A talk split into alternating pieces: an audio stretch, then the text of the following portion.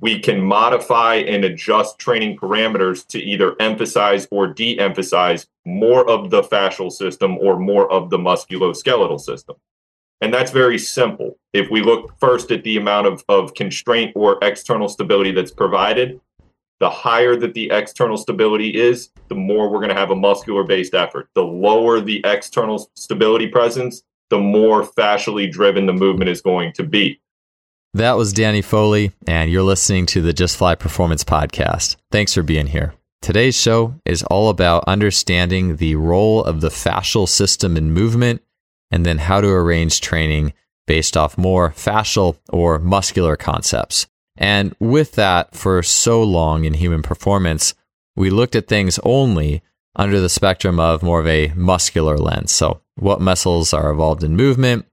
Are they fast twitch? Are they slow twitch? Uh, what does this muscle or do, or how does it act on the joints, and so forth? And for a lot of training concepts, that still rings very true. On the other hand, we've moved towards some of the other mechanisms of movement. In the expansion and compression, we talk about fluids and pressure and then within connective tissue, we have the fascia, the fascial system, this interconnected web that runs under our skin and is associated with elasticity and eccentric force and athletic motion. These lines run not only linearly or these fascial lines, but they also run in spirals, which gets us to think about rotation and, and swinging clubs or bats or hockey sticks or whatever. Uh, it's a very athletic way of looking at movement, but when looking at any system, it's always important to look at the interconnected nature. So, how do we look at the fascial system in concert with the muscular system? And to help us with that conversation, we have today guest Danny Foley. Danny is a performance coach, and he's also the co founder of Rude Rock Strength and Conditioning. Prior to Rude Rock, Danny spent six years as the head strength and conditioning coach at Virginia High Performance. Danny is well known for his investigation into fascial training concepts, and he's also the creator of the educational library, The Fascia Chronicles. Danny is proficient at working with complex injuries and high performance athletes in an interdisciplinary setting. On the show today, Danny will be taking us on an informative deep dive on the role of the fascia in movement and how to understand when relatively more muscle or relatively more fascial dynamics may be at play uh, when prescribing exercises when looking at a training program. If you've ever wondered what fascial training really is, this is an awesome conversation. And it was really fun to chat with Danny about this. It's always cool learning about these more recent developments in our understanding of the human body. And this was a great conversation. Before we get to it, our two sponsors, Lost Empire Herbs and SimplyFaster.com. Lost Empire Herbs, absolutely love their products. I have sponsors for this show that I believe in, that I use. And although herbalism was just kind of this weird thing to me for years, it wasn't until Strongman CEO of Lost Empire Herbs, Logan Christopher, I had done a mental training episode podcast with him. He then told me about his herbalism company. I started using the herbs. The Phoenix formula was my first one. Absolutely loved it. I, I had no expectations going into it, but after seeing the results of taking that on my energy and my strength and then getting into some other things like Shilajit, that's a big one that a lot of strength and conditioning or people in the strength community are familiar with, as well as other products. Just absolutely love what Lost Empire is doing. So to grab 15% off your Lost Empire Herbs order, head to lostempireherbs.com slash justfly or just use the code justfly at your checkout for Lost Empire Herbs. Second, we have simplyfaster.com. SimplyFaster.com has been with us since nearly the beginning of this podcast series. If you want a curated best of list for sports tech, that includes measuring speed or power outputs through sprinting, such as the Freelap timing system, force plates, bar speed monitoring, VO2 max uh, measurements. SimplyFaster is absolutely your go to. They also have training tools like blood flow restriction training or the K box. And then they have an awesome blog and they also have helped Danny in releasing the Fascia Chronicles, which he will talk about as well towards the end of this show. So you can check out simplyfaster.com by heading to simply with an I faster.com. Definitely take time to support these two companies. I'm really glad to have them as sponsors, and you can help this show by spending some time looking at what both of them are up to. So, with that being said, let's get on to episode 335 with Coach Danny Foley. Danny, welcome to the show. Thanks for being here, man.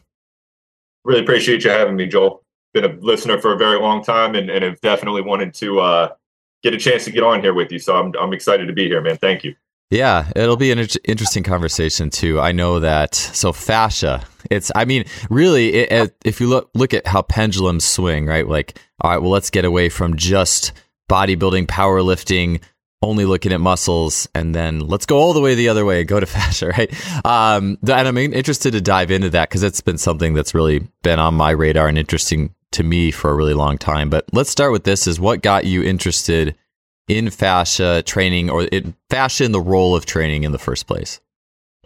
Yeah, so I've I've shared this story a few times now, but this is really the origin for me and and much of my professional development was was really rooted in in our time at VHP.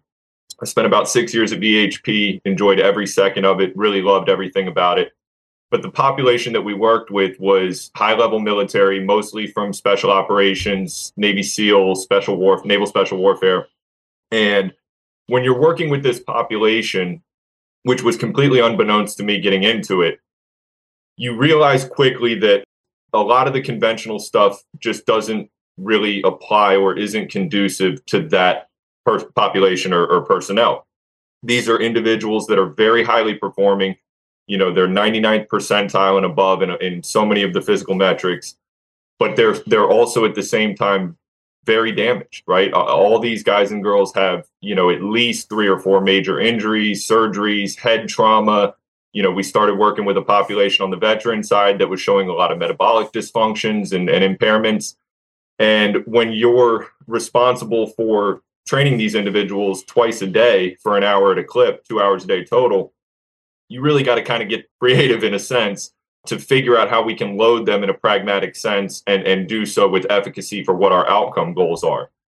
So myself and the team over three or four years, you know, we we really just continued to dig deeper and deeper on on how we can apply load to this population in a safe and effective manner. And it you know it led us into this you know anatomy trains world and and looking into a lot of like the Gary Gray stuff and and some of the things that have been termed to be functional based training over the years. And you know we got to a point where we kind of just kicked the semantics to the side. It was like we had a job to do and we had to get an outcome and we had to produce results. So whatever we want to term this is fine but what we were trying to do initially was not working. So once I had a couple of significant cases and a couple of athletes in particular, you know, again, another story that I've mentioned over the years, but you know, I had an individual who was coming off of a, a, very serious bout of thoracic cancer, and it was, you know, really deeply and rooted down in the thoracic cavity. So they had to go in and break the sternum, break all of his ribs on one side, tear the pec, lat, serratus, obliques, everything to get this thing out. So when he came to me, you know, he had very obvious, dramatic asymmetrical imbalances, both in terms of atrophy and in terms of function. And that was kind of the catalyst for me to really pursue this fascial based approach. And my thinking at the time was obviously, this is somebody who is not going to be a candidate for bilateral loading. This is not somebody who's going to be a candidate for high compound constrained stress. We're going to have to do things differently. So really all this is is just taking a step back. It's all still the same patterns. It's all still basically the same stuff, just applied in a little bit of a different way. And we had tremendous results. It was a, a really successful six weeks, you know, and it, it just, again, it, it prompted me to try to think a little bit deeper on this and how it could be applied in more of a quote unquote conventional case. So we got to a point really where we just latched on to these fascial based principles and we put emphasis to the terminology because it made sense to us but in more of a grand scheme and you know speaking now to more of the contemporary high school strength and conditioning coach college strength and conditioning coach there's not nearly as many physical and bio biomechanical limitations in those populations as there is with operators in the military world so I think it's important that we start this conversation out by saying that context is going to drive the outcome in most situations or scenarios. In some cases, we don't need to deviate beyond bench, squat, clean, pull, sprint, hinge. But in some cases, we really do. And I think that what we're starting to see now with this growth of the strength and conditioning and human performance industry as a whole is that there's a lot of versatility to what we do and i think that that's really cool you know if we continue to just box ourselves in and say that we only do x y and z and that's all that needs to be done I think we're just selling ourselves short and we're being very short sighted with it. Danny, you were saying before the before we pushed record that, and I think this was kind of in our scope of questions, anyways. But in a conversation you would have with Mike Boyle, that like fascial training in some ways is kind of rebranded functional training. It's it's I my question is is how much in your opinion, what's the difference between those two if there is one, like fascial training and functional training? I think I will say too, as one more little add on is I think that people's uh, what people consider functional training to be can also be a little different. You know, it could be split squats and we're doing functional training. It could be full functional patterns that we don't really load the body actually too heavily to my knowledge. You know what I'm saying? Like, so uh, your thoughts on the two, those two terms, functional and fascial. At what point do they differ in where we could actually look at the fascia or fascial system? Yeah, well, you know, I really appreciated when when Mike mentioned that to me because it got me thinking in a little bit of a different lens. I can only ever speak for myself and account for for myself and what I've done and, and speak to what I've seen personally. But I do try to keep a good sense of of how things are received in the industry and the market. Similar to yourself, I'd imagine I, I feel a commitment and a responsibility to share valuable knowledge, insight, things that I feel can help, you know, develop this industry as a whole so I try to be very careful about the game of semantics. And I'll be perfectly honest with you. If, if it were entirely up to me and, and there weren't a marketing aspect to our, our field or our, our job, I would probably just say connective tissue system more so than I say the fascial system specifically. But there is the element of needing to generate buzz and needing to generate conversation about these things. And I, I 100% definitively feel that these are conversations that we need to continue to have and get deeper on. But there's definitely going to be a crowd of people that try to capture this and take advantage of it. So I think that's really where this convergence of functional versus fascial kind of rears its ugly head, where we're going to have a certain amount of people or, or practitioners in the industry that are going to do everything they can to bastardize this term and try to profit on it. But it's very important to understand that the context of your environment is going to drive the definition of the term. So, in other words, for me at VHP, fascial based training is no different in any way or shape than just saying we're training, we're doing mm-hmm. strength based training today or mobility based training today, right? But when you have conversations with people that are in, again, like the con- conventional college sector or the conventional high school sector, fascial based training has a different terminology or a different meaning because it deviates from what is more conventionally normal in those settings. But for us, that was normal. So I think it's important to recognize when people are just trying to capture this and they're posting a bunch of stuff, juggling on Bosu balls and doing toe curls with towels and then explain or selling that as, as fascial based training. And that's not the case. Fascial based training is a terminology that is contextual and it depends on the setting and the endeavor that you're pursuing. Yeah, it is to me. It is interesting. I, I know back almost 20 years ago now when I was in graduate school, I got really interested in just like tendons, tendon training. I, and the first book I read that kind of tipped me off to that was that DB Hammer book, the greatest sports, you know, whatever, greatest sports trading book ever. And in the book, it was mentioned that, this is me reading this at like 22 years old, that something along the lines if your tendons aren't strong enough or developed enough and you overdevelop muscles, then you can't have the elastic potential. And then a lot of my graduate school research classes uh, projects uh, were around like connective tissue or more so tendons. It was like Keitaro Kubo stuff.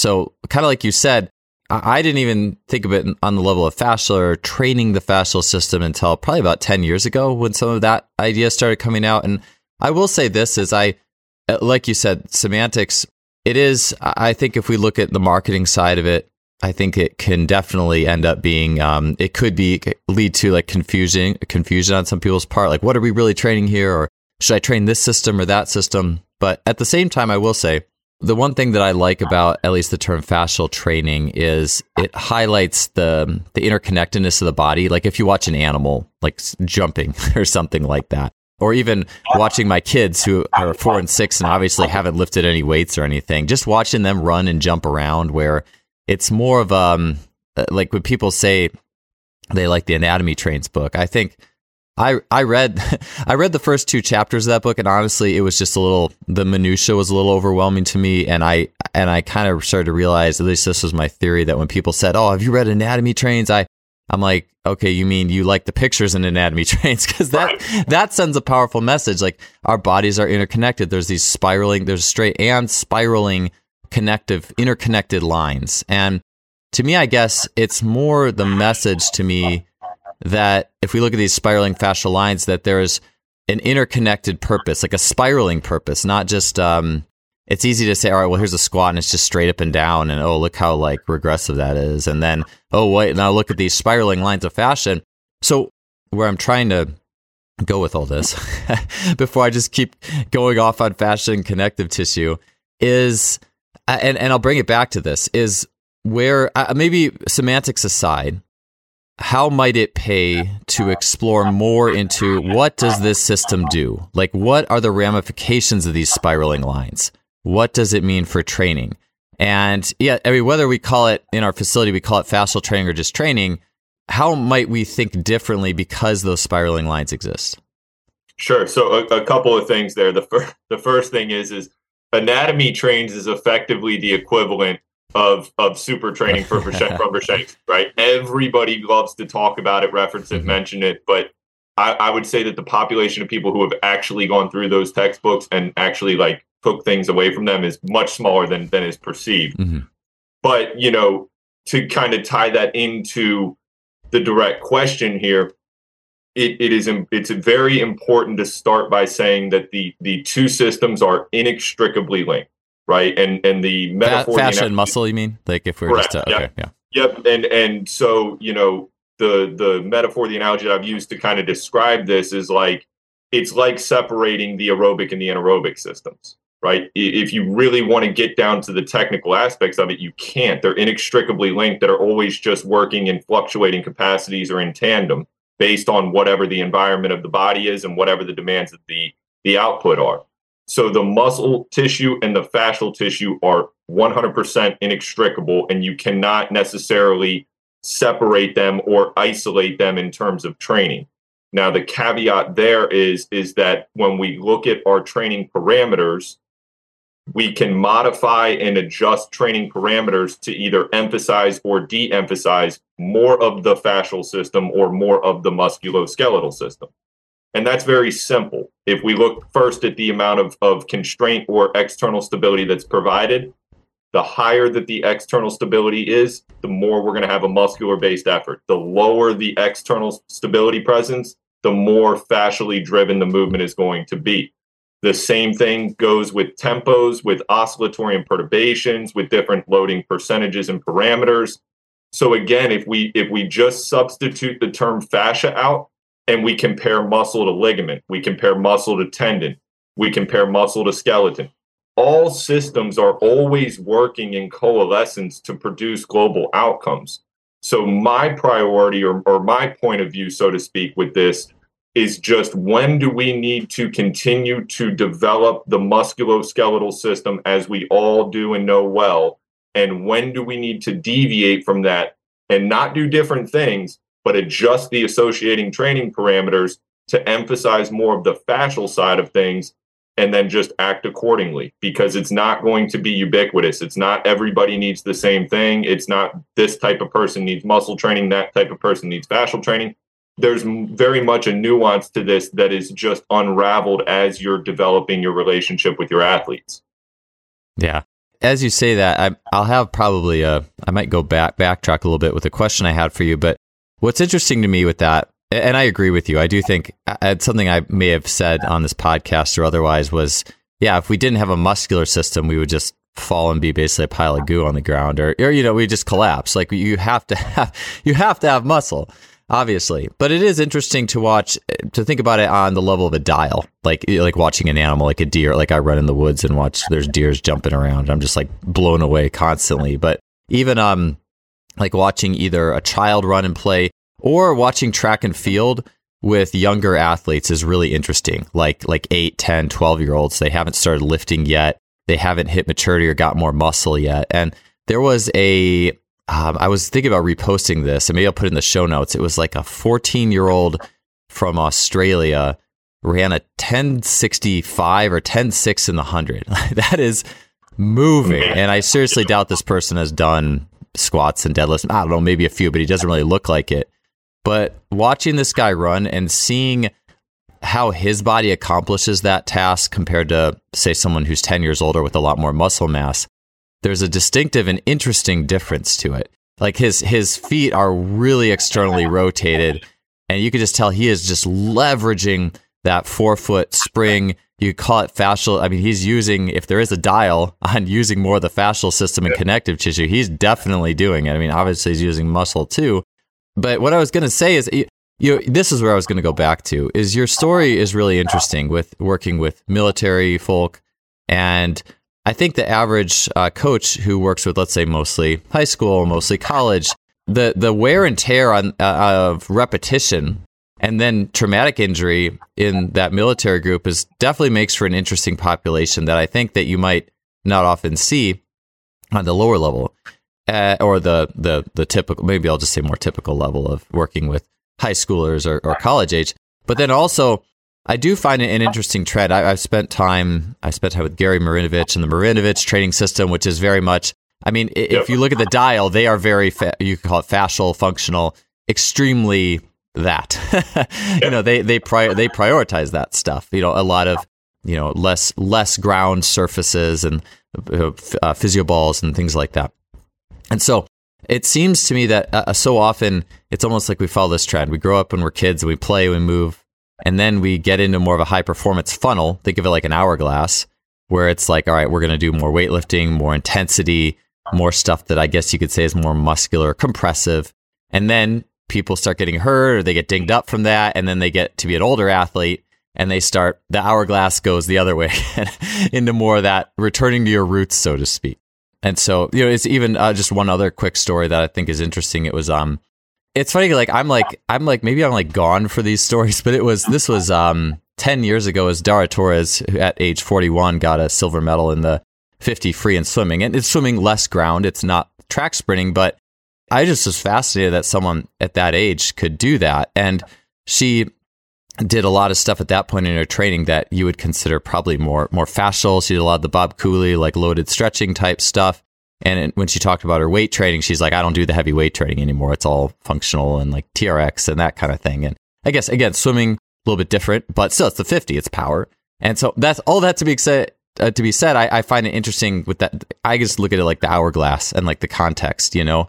And so I, I, do you have any thoughts on that? Cause I can make that into a question, but this is, that's kind of my mind running with that, that idea. Well, I just I think that that's a, it's continued evidence that we've seen success over decades and decades and decades of human performance that has been acquired differently, right? I, I mean, you know, I'm a football guy myself, so I always point to like, you know, the infamous stories of Bo Jackson, who never mm-hmm. never touched a weight, only ran hills, only did push-ups, mm-hmm. only you know, did body weight stuff. Muhammad Ali in the back half of his career moved to a remote cabin in the woods in the mountains and just ran and cut logs and stuff. And then we've That's seen awesome. guys like like Marinovich, right, who you know was like this science project when he was going through college and getting to the NFL, and you know everything was like super measured and detailed. And point is, is that we've seen success be captured in a million different ways, and there's a part of that that creates ambiguity and a little bit of frustration as a practitioner.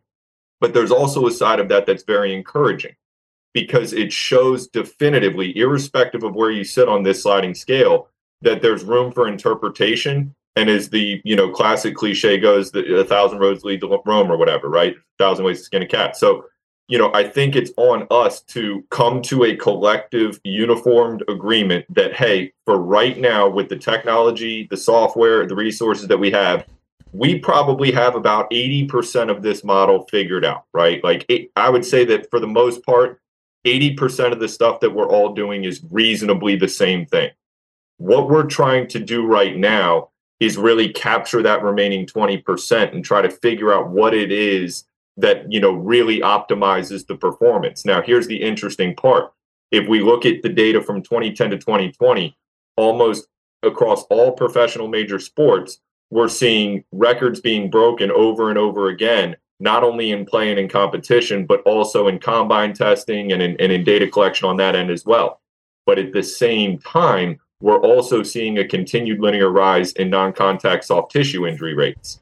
So that is really what that has become my muse. That's what mm. keeps me up at night and what I'm trying to really figure out is how can we have all of this advancement in technology, open source information sharing, every single resource imaginable, and we still can't mitigate the onset of non contact soft tissue injuries. That to me says that there is a void in our practice.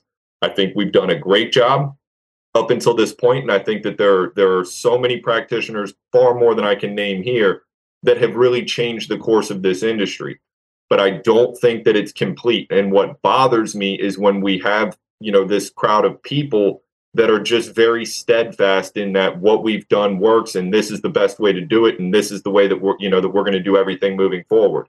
And that's why I gravitate towards guys like Mike in particular because, you know, no offense to my population over 50, but you know, when I see people that are over 50 years old and have been doing this for 20, 30 years, and they're still in this state of changing their mind or having a different view or perspective on something, I immediately latch on to them because that shows me that they're still in a developmental phase. They're still trying to figure this thing out. And that's exactly the journey that I'm trying to set out on is like, I just want to continue to figure out what we've been missing, what hasn't really been shown to be definitively helpful or pragmatic and what are we really going to be able to do in terms of perturbing the onset of injury and mass- maximizing performance. Yeah, so I, that'll lead me, Danny, to the next question and section of this, which is what is and isn't true about fascial training. And I want to start that out with a, a question that I really, this is something that's been on my radar for a while. It was Sol Petersen who wrote, I think it might have been a Robert Schleip like compilation on fascia, or I don't remember. It was like a book on fascia, and there was a lot of different people who wrote in it. And Sol Petersen, he's from New Zealand and has a martial arts background. I've actually talked with him about getting him on the show. And it was just a really interesting perspective on, I mean, you could call it function or fascia, you could call it connective tissue training. I don't think it, I don't know what they called it, but it was just talking about like martial artists, Shaolin monks. And if them getting just like hundreds and thousands of repetitions in on like, like punches and various movements. And they don't obviously don't have huge muscle mass, but he was arguing that that repetition had a very strong impact on the connective tissue, the fascia, the bones, especially. I mean, you hit, you know, a hard bag or a rock, rocks or whatever they were hitting so many times, and you're going to get hard, you know, the, the bone adaptation as well. And I don't think that is necessarily a whole lot different than even looking at, let's just say, oh, you're doing uh, some sort of, I don't know, high rep plyometric type training or high high repetition hopping, those types of things to really and I, I know that in some track and field conglomerates, there, especially in like Europe, that that was really a marked part of the training. Was I think even up to like an hour of just this hopping all the time, and so that and that was that population though. I don't know if that. And that's the thing, though, is I don't know. You know, pe- maybe people who have higher arches in their feet might do better with that than someone who has a little bit of a flatter, more quick, responsive type sprint foot. I don't know. Oh, all that to say, maybe lead off with that uh, on that like high rep uh, hopping plyo, and then yeah, go into what's sorry, I just like totally gave you a huge question, then say what's true and not true. But maybe start with that, and then let's talk a little bit about what is what is and what isn't fascial, like training that really engages that fascial dial. Yeah, so we can we can pick that apart, and and well, let me let me just start right there with a, a very comprehensive and unified definition of what fascia is, because again, a lot of people are still trying to ha- have a, a just a clear understanding of that. So the fascial system is a global connective tissue that integrates and, and, penetrates virtually every element of our physiology and our biology. The fascial system is highly enriched in sensory bodies, proprioceptors, mechanoreceptors. It plays a significant role in, in communication, cellular communication, and basically just balancing compression and tension throughout the body. There's also a fluid dynamics component. So again, when we're talking about the fascial system, I think people get lost in this because it, it very objectively is wide reaching. So if we take it from there, the fascial what the fascial system is not is it's not this newly identified or or discovered system. You can trace this back in medical journals for literally centuries so we've been aware that, that it exists, that it's palpable, it's tangible. But the problem is, is that for so many centuries and so many decades, it was just perceived as this non functional packing filler tissue. And we're just now really starting to kind of unravel a little bit more of the functionality of what the fascial system provides for the sake of movement. So if we jump back to what you were mentioning about, you know, the the hops under fatigue and the the elastic based training, I would again, and it sounds like a cop out, but I would again just suggest that if we apply context to any cir- circumstance or situation, do those things match up? So it's not whether or not the application or the endeavor is good, bad, right, or wrong. It's is that good, bad, right, or wrong for the person at at hand and for what they're trying to achieve in training.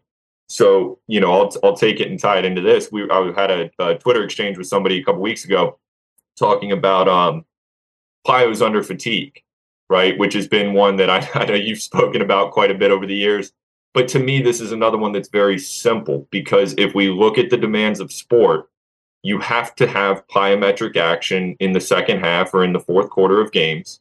So why would we not experiment that in training as well? Because my very simple philosophy is if it's experienced in sport, we're going to sample it in training.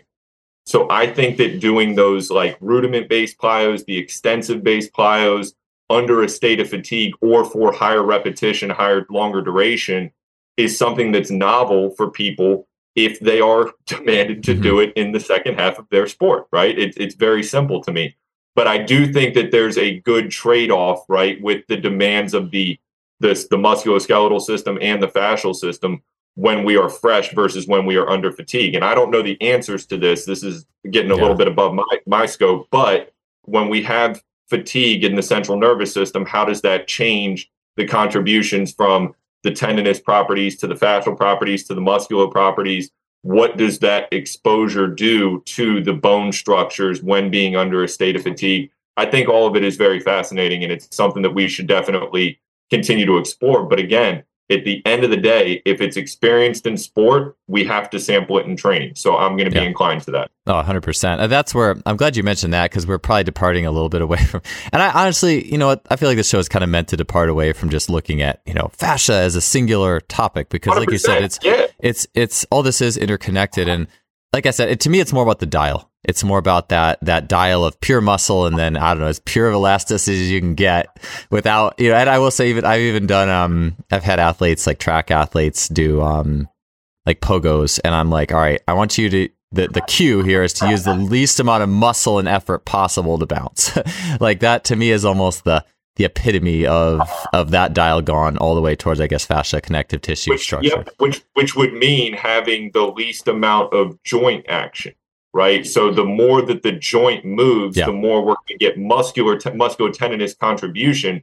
Whereas if we did pogos with with effectively no knee bend or very minimal yeah. knee bend, that's going to become more of an elastically driven movement. So right on cue, it's a perfect example where it's like, should we do it this way or should we do it this way? My answer would unfortunately be either A, do both, or B, see what they need, right? If they need to be more efficient with less knee bend, do it that way. Yeah. If not, do it the other way. That's you know? a that's a that's a really good point there because I, I think okay like look at the the Shaolin monk doing all the punches right like how much bend is there when you deliver a punch like there's almost right. zero everything tenses up and so yeah with uh, the plyometric movement or even with like the fashion the tensegrity of the foot like seeing tensegrity in the foot at Chongji was on this podcast a long time ago I'm sure a lot of people are familiar with him and his work and when he talked about the hyperarch and that foot shape, that was just a mind blown moment for me. That was really helpful in as I've developed. And with the the hyperarch hop exercise that he had, which was like when all that stuff was coming out, that was kind of the I know he has a lot more, but like that was a, a really big one. And when people would do that, it was kind of like a series of like 90 degree ankle angle in the ankle and then maybe not 90 in the knee, but when you did it, nothing really moved. Like you're not really supposed to have a lot of joint angle change. And I, I, guess that that makes sense to me. It's like you put your joints in the angle if you want to turn that dial to more of a fascial connective tissue stimulus. Put your joints in the position that you're gonna want them to be experiencing, and then you just don't don't move much. And by that virtue, though, you can't when joints don't move much. You do need a lot of reps because your power output isn't going to be very high. You know, like right. you just can't you you or you have to use gravity and like drop from you know a height or whatever too. But anyways, I that's just I think that's an interesting point that you bring up there with the how much range of motion because yeah, the more range of motion, the more muscles can stretch and then shorten and themselves contribute. Their muscle bellies contribute to the total yeah, motion. And and that's really it, man. I know it's a little bit of a nuanced discussion, but you know, it's things like that that again have prompted me to just study this a little bit deeper, study this a little bit deeper because if we if we look at the mathematics of force application and expression, we can find an innumerable amount of cases where the math just does not add up. I mean, people that are six feet tall that can't back squat 185 mm-hmm. pounds that can do a windmill dunk. How does that occur? Right. And it and some of this stuff is is loosely defined and some of it is still ambiguous. But for my sake, again, that just tells me, hey, what we've done has been great up until this point, but it's still incomplete because we still have things that we can't produce answers for and that ties back right into the non-contact injuries right? If if non-contact soft tissue injuries were exclusively a force problem we would train everybody like a power lifter and we would never see a non-contact injury. It's obviously something more than that. So is it the kinetic sequencing? Is it the perception action coupling? Is it the movement timing? Is it the sensory motor response? And and all of these different variables that play into it. The irony or the, the paradox of it is is that you can just find a route back to the fascial system from virtually any of these points that we're talking about. Now, I'm not here to suggest that that fascia is the the underlying issue to all non-contact injuries. Not at all what I'm saying. What I am saying is is that I have found success anecdotally in that when we are dealing with injured athletes and we emphasize more of the fascial properties, that pain level tends to diminish. And so, at least again, so far from what I've seen, we have not seen a lot of, of reproduced injuries, non contact soft tissue injuries specifically. Yeah, I, I, I agree that it is definitely multifactorial, but I and I also agree that I've I've seen the same thing. The further I got away from the squat, bench, deadlift kind of idea, even heck, even even like trap bar volume, not a, a athlete friendlier lift, just the less compressive stuff that I did and the more I guess you yeah call it fu- functional, fascial, you know, twisting, rotational, all that stuff. I noticed injury rates did get a lot better. And by that, I'm not saying don't do that. I think that's it is we like to shut the door on stuff so much. And I'm not saying don't do it. I'm just saying maybe the dial needs to be turned more towards that functional fascial for a lot of athletes. Maybe not every athlete. You know, football and rugby is different than men's tennis or women's tennis or, you know, a, a similar type sport. And so and, age groups become a factor yeah. and, and, and the, the availability of time, resources, equipment becomes the factor. And, mm-hmm. you know, obviously I haven't set foot in every single professional setting in the country, but if I were to just generalize this part of the discussion, I would just, I would say that we have probably been overzealous to developing muscular output and, and force output and maximizing the expression of force and at the same time, we have overlooked or neglected the support systems for those force exposures and outputs. So, in my mind, we need to maintain the stuff that's good, and then we need to replace the redundant stuff with things that are a little bit more pragmatic for developing the support systems, right? So, taking that right in stride, in any given week with virtually any athlete that I'm working with, we're going to do a jerk, we're going to clean, we're going to do some kind of a heavy squat pattern and we're going to do some kind of a heavy pull pattern. I'm not a big bench press fan. I'd rather go with a jerk or an overhead, but case in point, across five days of the week, we're probably going to hit four or five of those main movements. Now, where I go in a different route than most conventional practitioners is that once we have checked those boxes, if I want high force in my first block, do the things that promote the, the best opportunity for creating high force in the second and the tertiary blocks, that's where I start to deviate a little bit. And I've used this this phrase quite a bit, but it's not a matter of doing different things. It's a matter of doing some things differently. So it's it's doing RDL patterns, it's doing single arm press patterns, rows, all these different things, but you're just tweaking them or modifying them in slightly different ways. That is something beyond do a dumbbell RDL for four weeks and add five pounds every time you come back to it. I think that that is just lower value collectively than some of the other things that we can put into this. If we tie that into the skill acquisition component to our work, I think this goes back to the point where we need to understand that if we want to be paid more, if we want to have more, uh, you know, uh, dignity in our reputation and be perceived better from other entities, then we have to go beyond what we've been doing because if we continue to be reductionist about our profession and say that you know, we just work on squats and, and we help get people ready to sprint.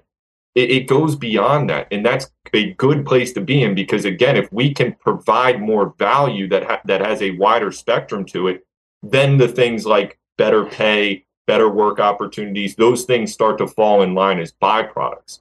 So I think if we look at it as a simple simple measurement of how much time do we have and how do we be as efficient as we can within that time, a lot of the redundant exer- exercises and accessory options that we've seen have been just overdrawn, in my opinion. And I think that we just need to look at it from a slightly different perspective and see how we can do a better job of coordinating muscular inputs and creating better kinetic sequencing so that we can be better athletes, not be better weightlifters. Yeah. That's yeah, it's ultimately what it's all about. It's I think a lot of times too we we want to know what we're improving, you know, and maybe that's why part of the, the fascial term has come around too is okay, well, okay, so you're not, let's just say I'm a strength coach and I'm not going to go just full out on increasing squat, bench, dead and putting, ma- and having a max test, you know, every so often to see we're improving. And uh, in the sense of, uh, I'll say that in the sense of to say, oh, well, I'm improving the fascial system or you're improving balance. It's like, all right, well, show me like how, like what's the number, right? And I think an easy one would be something like, like an RSI reactive strength index is going to be more on that fascial dial for sure. Um, but what's your what's your take on that? Like seeing improvement in those things. I mean, I guess to me, I'll just say one last thing too. Is I my gut says that it's is it is a little bit more qualitative than the the muscle seems to be more easily quantitative. That's a very easy output to measure. But eh, and just like sport, there's quality within sport. There's quality within like a tennis stroke or or anything you're doing, right? Uh, anyway, that's just a thought. But your take on that, Danny, with how do you measure improvement in someone's fascial system? Maybe in the tissue too. I don't know. I know you've done some um, had some experience with that as well. So it's wide reaching. I think you you hit the nail on the head in saying that it's more qualitative than quantitative in nature. Um, and we'll we'll kind of double back as to why that that is. But to give you a, a, straightforward answer here, I do love RSI jumps. That's that's one that's very big for me. Um, and I've also used that where we've had um, the contact sensors and doing it in almost like a plyometric push-up style, looking at, at contact time versus flight time. Um, but beyond that, time to stabilize is a measure that I'm really starting to kind of gravitate towards. Hmm. So looking at, you know, a forward displacement hop and, and sticking on the third hop, multi-directional transitioning from left to right, going into bisected vectors or angles. So looking at 30 degrees versus 15, 45, 90, and basically just looking at it as a, a one-to-one comparison. So left versus left pre to post, and then looking at it as a right to left comparison in that section or in that segment, right? So left to right pre versus left to right post.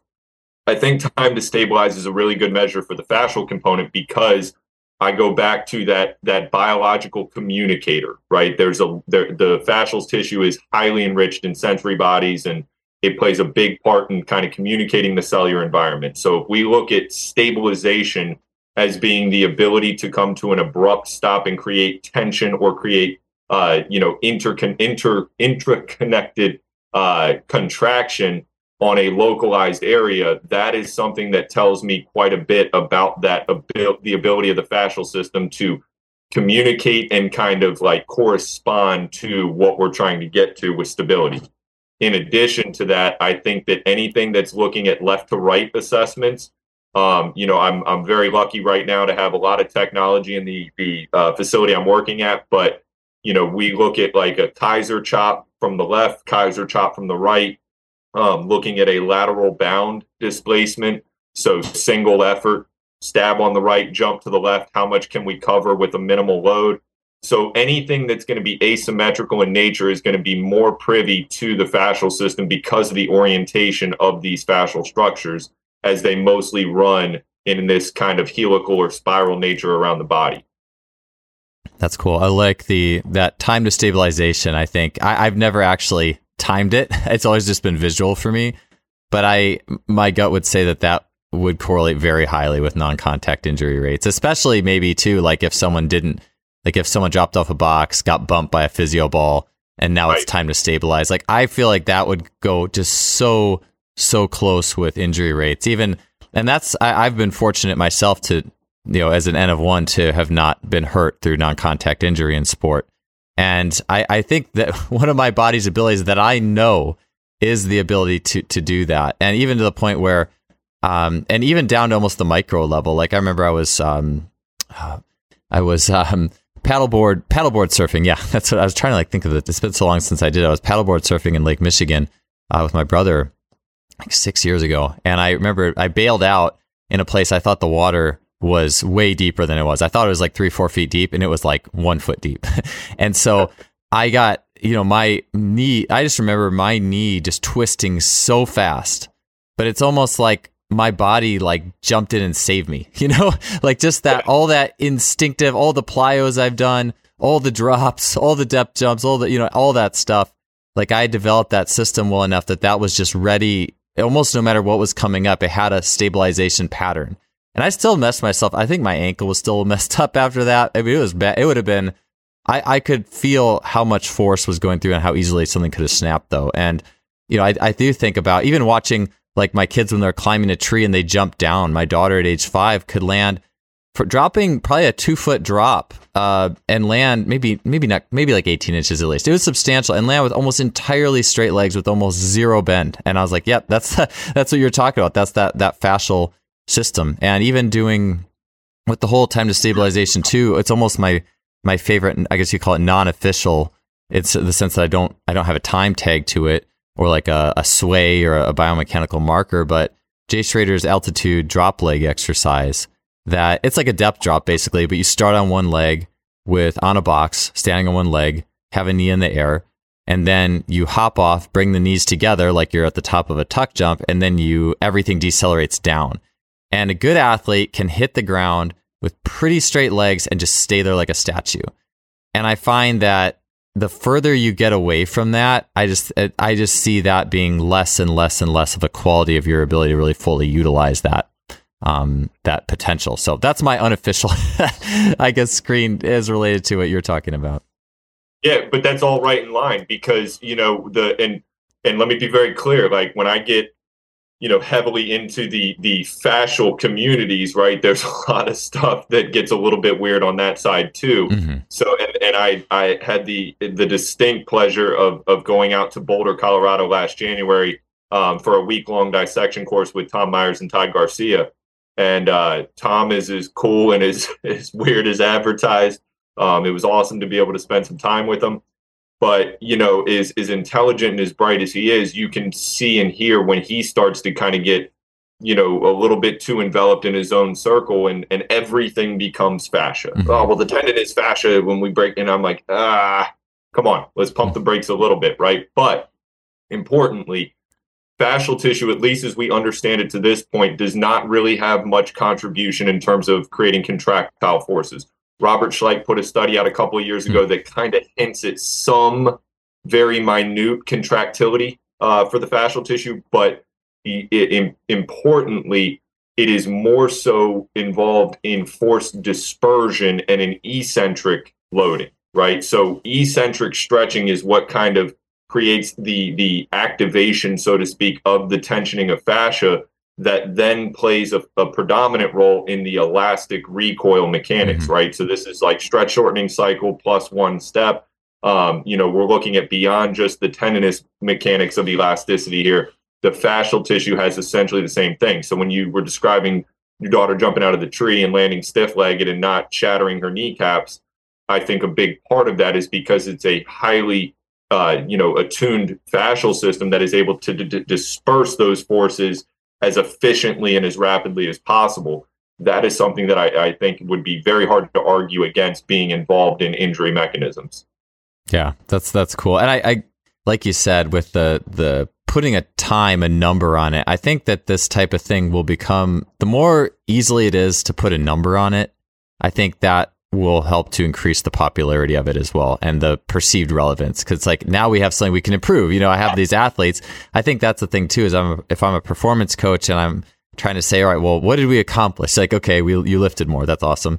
But and you you jumped higher and you, but to say hey you also well your rsi got better. You were able to be bumped off of this box or do this drop exercise and your time to stabilization was better. Like that's i just think that's a cool to have something on the very end of that dial, you know, that fascial uh, type dial, I think is I just think is really helpful. So um, that's um, you know, I w- yeah, and I still test, you know, VBT for for hex bar deadlifts. I still test, you know, 25 meter sled pushes. I'll still yeah. do aerobic capacity stuff. So again, this is just a component of a bigger puzzle that we're all trying to work through, and these are things that I've just found to be reasonably successful. Yeah, that's cool. Um, okay, so you you had mentioned a little bit about um, I think it was like Robert Schleip, and then some of the more. To me, I'm curious about some of the other things fascia does. So you had mentioned it doesn't by itself doesn't have any or almost zero you know, propulsive ability. You have to load it uh, for it to be that part of movement. But I'm curious. You, you mentioned like the proprioceptive, like the sensory ability of fascia, and I, have heard this too. And I think people who have studied fascia are pretty familiar with the fact that um, fascia is like a connective network. It can even store emotions. Like uh, massage therapists will be working on people and get emotions to come up, and that's been said to be part of that. So I'm curious about just and quickly too, because I think we still have some other maybe more practical things to get to towards the back end of the show, but like other functions uh, of the fascial system that we might not typically consider. So I, I mean, I think it, it really isn't too drawn out, man, because I think that the sensory motor function or the proprioceptive aspect of fascial tissue is probably the most important mm. part of it. Um, you know, at the end of the day, the body is just a, a an amalgamation of signals and communication and fluctuation and, and trade-off, right? Everything is always working in, in tandem or in harmony. And with the fascial system, this is just the network or the, the, the predominant tissue that is responsible for detecting those sensory inputs and then transmitting those to the brain for function or for action. So the, the phrase that I've used for this is our ability to detect promotes our opportunity to respond. So if we have a dampened sensory system or we aren't able to to register or detect our external environment, force vectors, amplitudes, all these different things, it's then going to be a delayed process to the brain to then produce the outcome that we need. And if we talk, if we go back to our point on injuries, these are happening in hundreds and milliseconds, right? Hundreds of a second in milliseconds. And the the time response is something that is almost imperceptible to us. But in nature, it's important to understand this mechanism and it's important to build this into our training capacity because again at the end of the day it's not just amount it's not just the amount of force that you can produce or tolerate but it's the amount of time that you can do so within right? And i think that that's another one that if we go back to picking on our, our big movements and our bench squat dead et cetera et cetera those there's no time component to these. And that's why personally i i love you know adding jerks and cleans into my move into my movement panel because if for nothing else there is a demand for time and coordination Mm-hmm. But that's not present with our functional primary uh, power lifts. So I think that those are great for force application, and then I think there are other things that are better for the time components and the the way that we really dial in on the proprioceptive and the sensory aspect of the fascial stuff is really just changing our pursuit from maximal force to changing to uh, our pursuit for variability. And one thing that I really try to focus on, especially with the accessory block, is improve the athlete's ability to tolerate variability. I think it's tremendously reductionist to take a sport like football and say it's it's predominantly a sagittal plane sport that's alactic and works in it, dude, it is so wide reaching and there's so many different elements and variables that are occurring and it change based on the level and the type of place, uh, type of offense or defense that you run and the then the different positions and all the different elements from the, the field to the weather. If we continue to just try to put these things in a box, we're going to miss so many things. So I think we need to just continue to enrich ourselves and really finding these nuanced and micro details, which there are tons of people out there that are doing this. Don't get me wrong. Um, but if we see the, the the variability of sport as being a priority for training factors, I think it dramatically changes how we go about some things. Yeah, I, with the variability of sport too. So let me uh, ask you this. I think this is an interesting concept. Is a lot of people who, like in the Marinovich training system, I think a lot of their success stories, I'm sure they have. Uh, I think uh, like the Gavin Mil- uh, McMillan, he's been on the show too. They have a very similar process uh, with how they train, but they both of those systems have like the, the balance discs and the balancing the balancing elements. And I know kind of like I said with the hourglass, I think a lot of athletes who kind of went through, they got too compressed, had injuries pop up, and then they go, and, they already had probably an adequate like power output. Like if your power output is solid enough for your sport, then to go and just go full like fascial connective dial, you're probably going to do, and, and not that they don't do like Keiser jumpers or they don't have Keiser, uh, super cats, like those kind of machines. They have their way, way of getting the power output as well. Um, so it just seems like based off your need, your power need, you can plug in X amount of, of that type of work as you as you need to. Uh, I was so, and and you mentioned that like you still have those things in your program. Where I want to go now though is as I mentioned with like the uh, Marinovich and McMillan and Edith Hoyce as well uh, who have all been on the show, is the balance string, and David Weck too, Bosu ball, uh, because I just think uh, I know ten years ago, fifteen years ago, and it's probably still thought that way a lot. Is oh, like oh, here comes the balance board, the Bosu ball, the, and we don't think about that as as real training. We just think of it as a novelty act. It's something that's interesting, and athletes are bored; they want something interesting to do or whatnot. And I know for me, I've uh, especially within the scope of some of the the tools, the balance tools that Marinovich and um, like the the PVC pipes, for example, or the discs. I uh, the hard point stuff, man. I, I love that stuff. Um, and just curious your take on the role of balance. How do you train it? Uh, how do you? Is there any sort of assessment or is there any sort of context you give when you put that type of work in? Uh, just thoughts on proprioception, fascia, and balance type work. Yeah, well, I think that people often confuse balance and stability. Um, you know, I think if we if we add the time component to it, it becomes more of a question surrounding balance. Whereas if we just look at the ability to hold a position, I don't think that that's necessarily as much balance as it is stability training. So making sure that we're differentiating between those two. If I have somebody who can't just single leg stand on a hard surface without any kind of mm-hmm. input or element, it's not a balance problem. It's a stability problem. It's a joint capsule hip problem or it's a foot problem, right? Um, once we get beyond that part of it, I think that balance is good for conscientiousness. It, it, if nothing else, it's making the athlete more cognizant or aware of what their body is doing or trying to do in space. I think there's value to that. Um, beyond that, I think that it is, like you said, just a novel application for pre or post training. And I think that with I don't get I don't get into anything on a Bosu ball. It, that that to me just doesn't really have a lot of merit. Um, no, I don't really have a particular reason. It's just not not really for me. But I will throw out like the Airex pads, um, and I will just do variable surface training. So mm. you know, do something on the on the platform for a set, and then go over to the turf, do it on the turf for a set. You know, then we'll start getting into eyes closed, eyes open, memory recall, basic cognition. So for my for my sake or my approach, I think it's really just kind of going more towards the interoception side and going more towards the kinesthesia side, where I want to prompt conscientiousness and I want to have the athlete be more focused on what their body's doing and how they can create strategies or, or adjustments that will accommodate what they're trying to do. So this is something that's very minuscule and almost, you know, any person I'm going to work with, barring anybody who has you know clinical disease or, or any kind of like surgical injury or history. Um, but it is something that we'll throw in from time to time.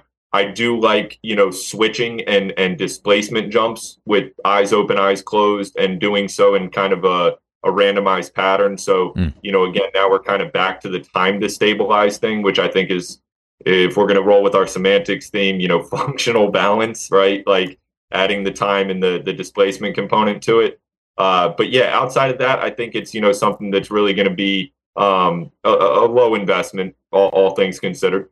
Yeah, it's kind of like there is some similarities to that, like that switching drill or the boom the boom boom drill. I think a lot of people are familiar under that name.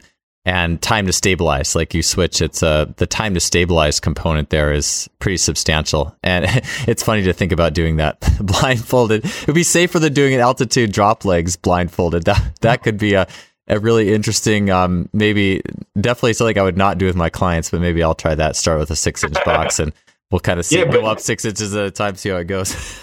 well, you know, but on the note of balance, real quick though, it, something that has has really uh, captured my attention has been what Cal has been doing. Cal Dietz has been doing, um, you know, with his infinity loops and with his mm-hmm. vestibular stuff. See, I think that's something that is again, it, it feeds right into this conversation about you know, quote unquote, things that have been a little bit overlooked in, in high performance training.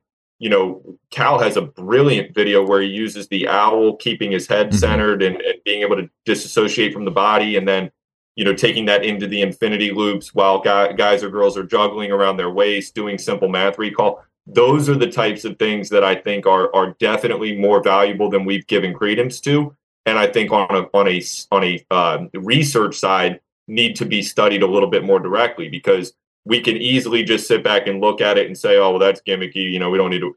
But do we know, right? Have we looked into that a little bit more? And I think that there's some things to unravel there. Yeah, I like yeah the the owl example. Uh, I think Fantastic. yeah, I like the idea the an- the answers being found in nature in the sense of I think that a lot of times, and, and that's not to say I think there's a lot of times a lot of gaps that need to be plugged in for what people are missing because like the Bo Jacksons of the world, there's there's not a lot of people who could not like lift weights at all and, and, be and be at his level. You know, a lot of people need a lot more intermediary steps to get there. But one of the things that I think I, I always am thinking about things that a human being would do in nature that could fill a gap. And one of the things that uh, I think that plugs a lot of those or uh, checks a lot of those boxes is I, I, I like doing um, minimal chute creek running where I just run. Th- I put a had an Instagram video on this and where you just have minimal shoes and you run on rocks in a creek. And to me, I, I mean, and I like doing uh, like the like the balance discs that uh, like Sports Science Lab Marinovich balance discs. I like those a lot because there is a, a like a time to stabilization on the micro level. Like if you if you shift and your foot hits a different spot, you have a certain amount of time for your foot to stabilize in that spot. And if it doesn't, and it's a hard point disc too. I think that's why I like like Zig Ziglar, uh, the foot, the foot, uh, the biomechanist, not the motivational speaker.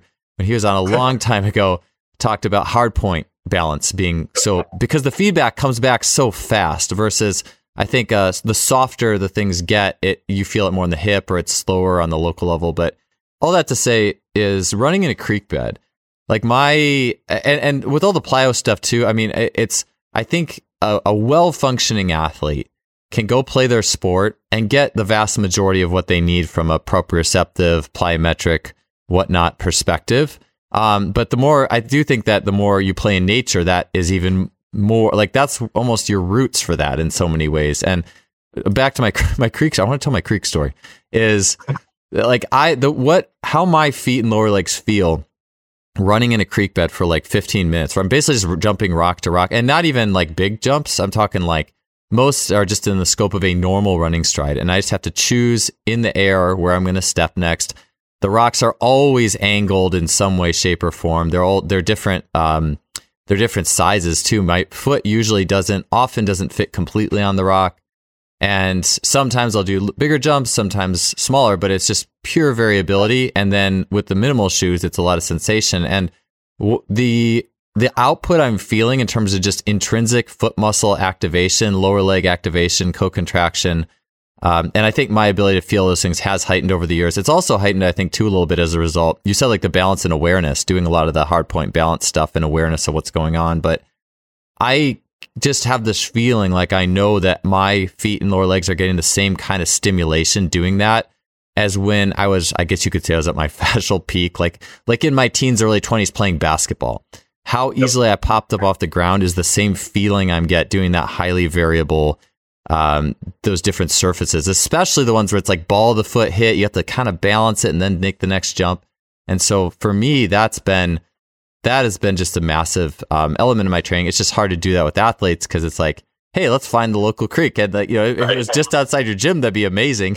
I mean, you could set up for it, but it's hard. You'd have to get like a bunch of different rocks, and right. yeah, you could do it. It's just a little different. But in principle, though, that's beautiful, and that's exactly that's a perfect description of of really a lot of things that I believe in. But uh, in this conversation that we're discussing now, you know the the variability or the absence of predictive input is extremely important yes. because once again you can you can put anything on paper and say that that a football play is going to be predictive or a basketball play. It isn't in any way shape or form. It isn't. And in addition to that i'm a huge proponent of the barefoot applications. And you know I, i'm not a runner. I don't try to speak to that crowd. So in terms of shoot versus unshoot running you know that's a simple one for me don't just go out and start running barefoot you have to progress into that otherwise you will run into problems um, but in the training sense train barefoot when you can, when it's prudent, when it's when it's conducive to your environment and your day. But that that is very simply described for me as if you have, excuse me, um, if you have a change in foot position, you have a change in kinematic sequencing up the leg.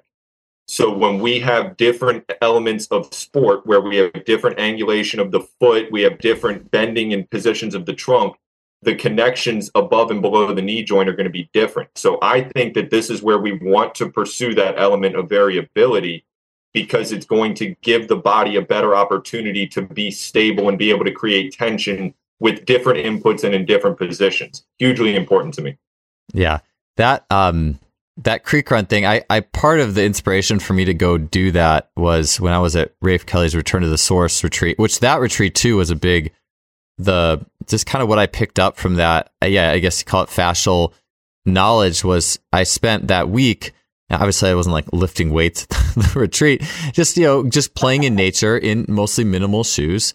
And again, I don't, I'm not like all against running in regular shoes. I think with the, when it's an artificial surface, you actually like a concrete or even a wood basketball floor, like that type of thing, you need an artificial cushioning to help you deal with the artificial surface. But being out in nature, and I guess rocks, you know, are they're definitely hard, but it's not like it's like a flat rock surface. These are all like different little rocks with their own little nuances, and you're not running. You can't actually go at full speed because of just the nature of how it all is with the rock. With the if you're running rocks or logs or whatever it is.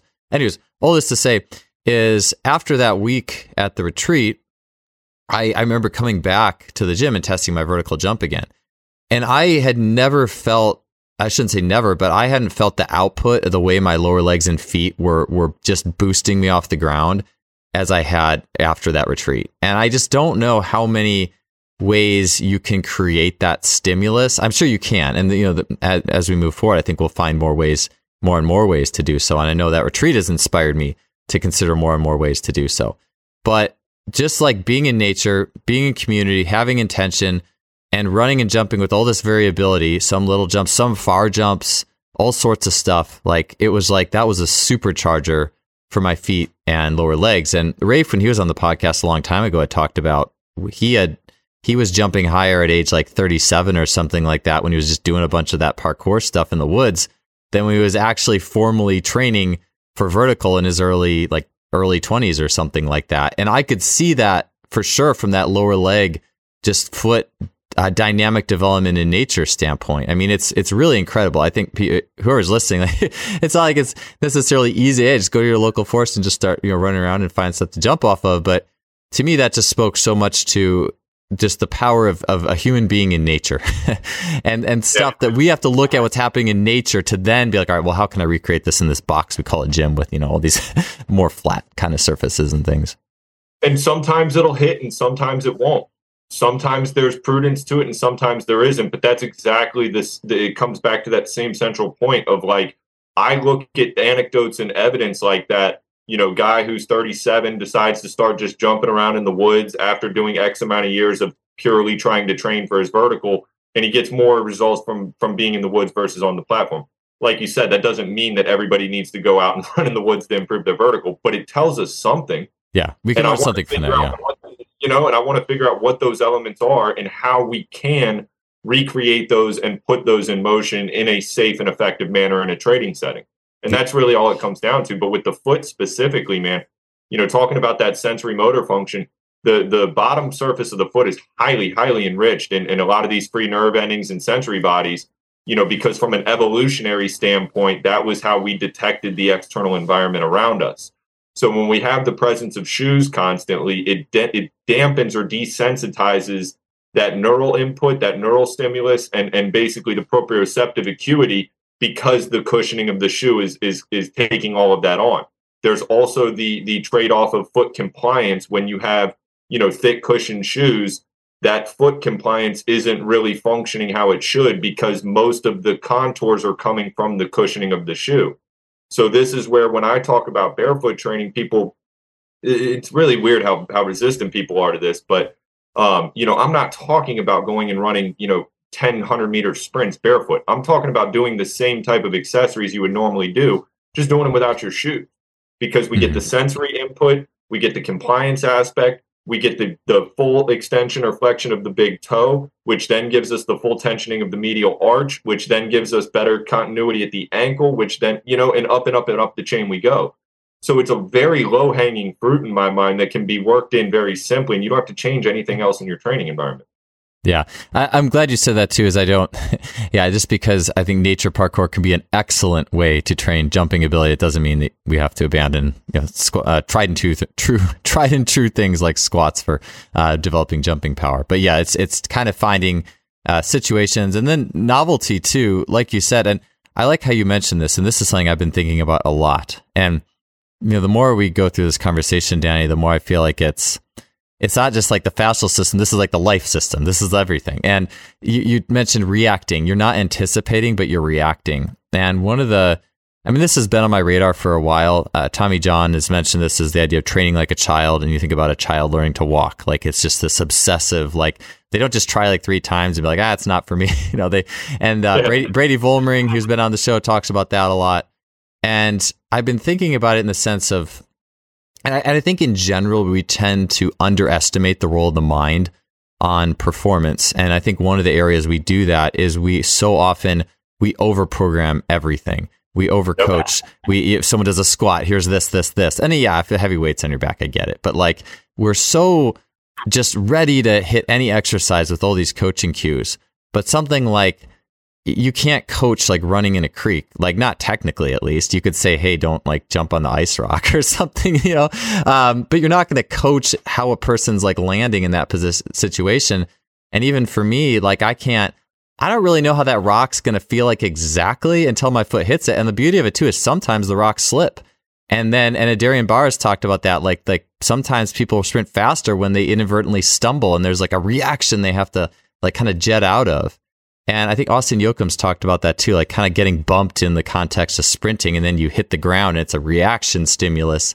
And I've been doing uh, even like sprint float, sprint on a tuned level into a fly 10 stuff where it's just putting you into a state of reacting more than, well, okay, let's start the motor program. All right, I'm going to sprint. I'm going to do this with my arms. I'm going to do this about, you know what I'm saying? Like, and that is taking this back to me. That's the epitome an epitome, a strong component of training like a child because a child doesn't have those okay, I'm doing this exercise, here's my mental checklist. And and I've found though that and, and I think many of us think back to like when was the best time for you in training, your best training session, your best athletic feat. And so often it's it's not when we were micromanaging and hyperanalyzing everything, or even if we were in a training program that was doing a lot of that stuff, when we actually got out and competed, we just we just did it. We just reacted to the gun and the competition. And, I do think there's something in, in even track about remembering your race plan. But at the end of the day, it's true athleticism comes out of just uh, like that stillness and that reaction more than it is. I'm going to formulate all this ahead of time, you know. And there's a lot to that. Time, time, and place and context, right? And all the people that you're mentioning, I'm a big fan of. I, I my guy Austin is is really uh, kind of coming into his own over the last year mm-hmm, or two here. Yeah. But um, to that to that end, you know, it goes back to to what I was mentioning about you know changing the pursuit from from progressive overload to this pursuit of variability. And I think that you know, and I don't want to get into the com- conversation of you know how strong is strong enough because people have butchered that one a million ways over. But effectively, if you have somebody who's 12 14 16 years old that that is just being introduced to sport yeah we probably have mostly a controlled environment that's mostly predictive and it's mostly simple. By the time we get to the back end right and we keep talking about coming back around to training like a child i think that's a really good way to describe it because if i have somebody who's you know in their 30s who's had multiple injuries who's had head trauma and and you know compounding injuries over the last 8 years then I need to figure out how to apply stress and load that isn't going to effectively double down on their pain, double down on their compensatory patterns and their restrictive movements. I need to figure out how to open it back up. So all we're doing is we're just playing with different inputs. We're using the same physical equations, but we're just doing it in a little bit of a different way. And I think that that's really where people have a, a hard stop with the with the fascia stuff is, you know, because it just looks abstract to them it's something that is perceived as off-putting. But I get way more people who, you know, comment about, well, that's right or wrong, as opposed to, can you tell me a little bit more about that? because normally when I get that opportunity to provide context to it, their re- their response reaction is a little bit different, right? Um, and again, the easy one being all the military crowd and the you know the, the operators and everything like that, but it applies beyond that as well. So I think what we're really getting to here is this: we have some nebulous of all these different things that are candidates for sports performance training or high performance training, and based on our our perspective, our bias, or our, our general upbringing in this field, we tend to latch on to certain things that make more or less sense to us. And really, what I'm trying to do is just kind of help bridge these worlds together from my understanding of it and seeing really what we have just been overlooking or not really getting much utilization out of that we can or should be. Yeah, I um, you know, I was going to say too. With uh, this was just one last thought I had, and then I'll, I'll ask you the last question here.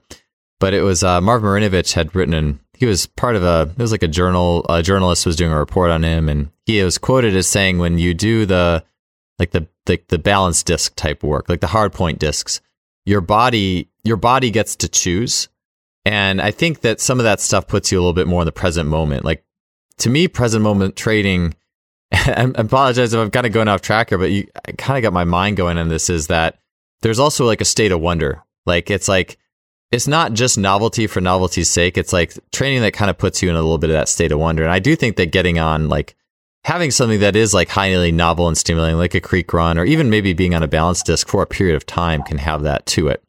And I just think when we get sometimes when we get too programmed up, like there's too many cues, too many things to think of. Uh, I mean, to my knowledge, even too, I think Jay Schroeder's system with the ISOs, I I'm not 100% sure, but I don't think he coached those very much. I think a lot of that was up to the self learning process of the athlete. And maybe the wonder came when you had fatigue and you had to figure out what to do with it. I, I don't know. Um, anyway, sorry, my mind was just rambling there. I, I do want to ask you, I do want to close this out, Danny, by just saying, okay, uh, you've mentioned a lot of this. I actually would love it if you could kind of wrap up. Uh, you, you mentioned like uh, variability, proprioception. Could you kind of wrap up uh, what defines training that is uh, more to that fascial dial. So if I turn the dial all the way to fascial or most of the way to fascial in training, what to you defines that? Uh, like what would those components look like from a nuts and bolts perspective or a general?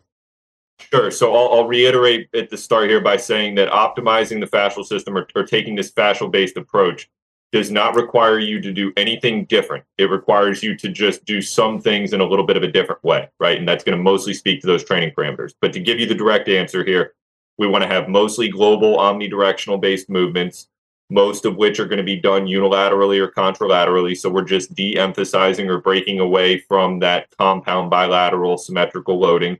Um, we want to use a wide range of intensities, and really this scales all the way from sub body weight to over maximal. But if I want, if I want to kind of hone in on quote unquote the fascial zone, I tend to find the most success in that 40 to 80 percent range, and doing so with high intent, high volition, utilizing uh, a good bit of like oscillatory perturbative type of applications is, is definitely conducive for the fascial system. Uh, we talk quite a bit about it, but being barefoot when you can be is something that I think is pragmatic for fascia. Utilizing proximal to dis- distal based principles, or just kind of seeing everything as being from the trunk or the epicenter outward and then finally, just looking at it as trying to improve your ability to tolerate variability. I want to have a training environment or a training setting that is directly trying to challenge that end range of giving the athlete a loose parameter in a loose situation that they have control and autonomy over. And we're going to drive that variability component pretty hard. So, train in multiple directions, use a wide range of loads, proximal to distal principles, get out of your shoes when you can, and then pursue variance in addition to or in conjunction to the conventional force applications. Awesome. Such a great way to close it out. I know now that you've said that, I'm like, all right, now here's a, I have all these other questions to ask you, but we'll, uh, let's, let's leave it there. And then, but before we get going, is there anything, uh, where can people connect with you? Is, I think you have a series on SimpliFaster that you have coming out, um, or have out already at this point. Uh, tell me a little bit about where people can find you and anything you want anyone to know about. Yeah, so uh, Instagram, Twitter, YouTube channel. Uh, my my handles at Dan Mode uh, Rude Rock. Um, I'm pretty sure across all those, our YouTube channel is the Rude Rock Strength channel. Um, I am extremely proud and happy with how the the product, the Fascia Chronicles, came out. I, I simply cannot thank SimpliFaster enough for all that they've done for me and Nicole over the years and for the Rude Rock team. Um, but they they have really taken a a, a, a tremendous uh, you know they've really extended a great hand to us over the years, and I, I thank them for that. Um, the Fascia Chronicles is also NSCA CEU certified, 1.2 credits for category C, which is great. Uh, really appreciate them helping as well. It was a tremendous, uh, you know, project for us. Myself, Jeremy Aspa, my business partner, Rob uh, Umphris, who's a true fascial expert, um, all came together on this. So it's not just me and my talking points. Uh, they they provided some great elements to this. It's about 10 or 12 hours of video content. Um, and we'll be posting the link to that everywhere. In addition to that, I've got a, a pretty good, uh, you know, article archive on our site. I've written quite a bit for SimpliFaster, so you know we've got quite a few things out there, a lot of free resources, and and please for anybody out there that's listening, uh, I'm I'm always happy to talk shop, jump on a call, help wherever I can. Um, you know, we've uh, we've learned so much from this field, and so many people have been instrumental for my development. I think the absolute least I can do is is pay it forward when I can. That's awesome. Well, sounds good. Well, thank you so much for being on, Danny. It was awesome talking to you today. Really appreciate you, Joel. Thank you, sir.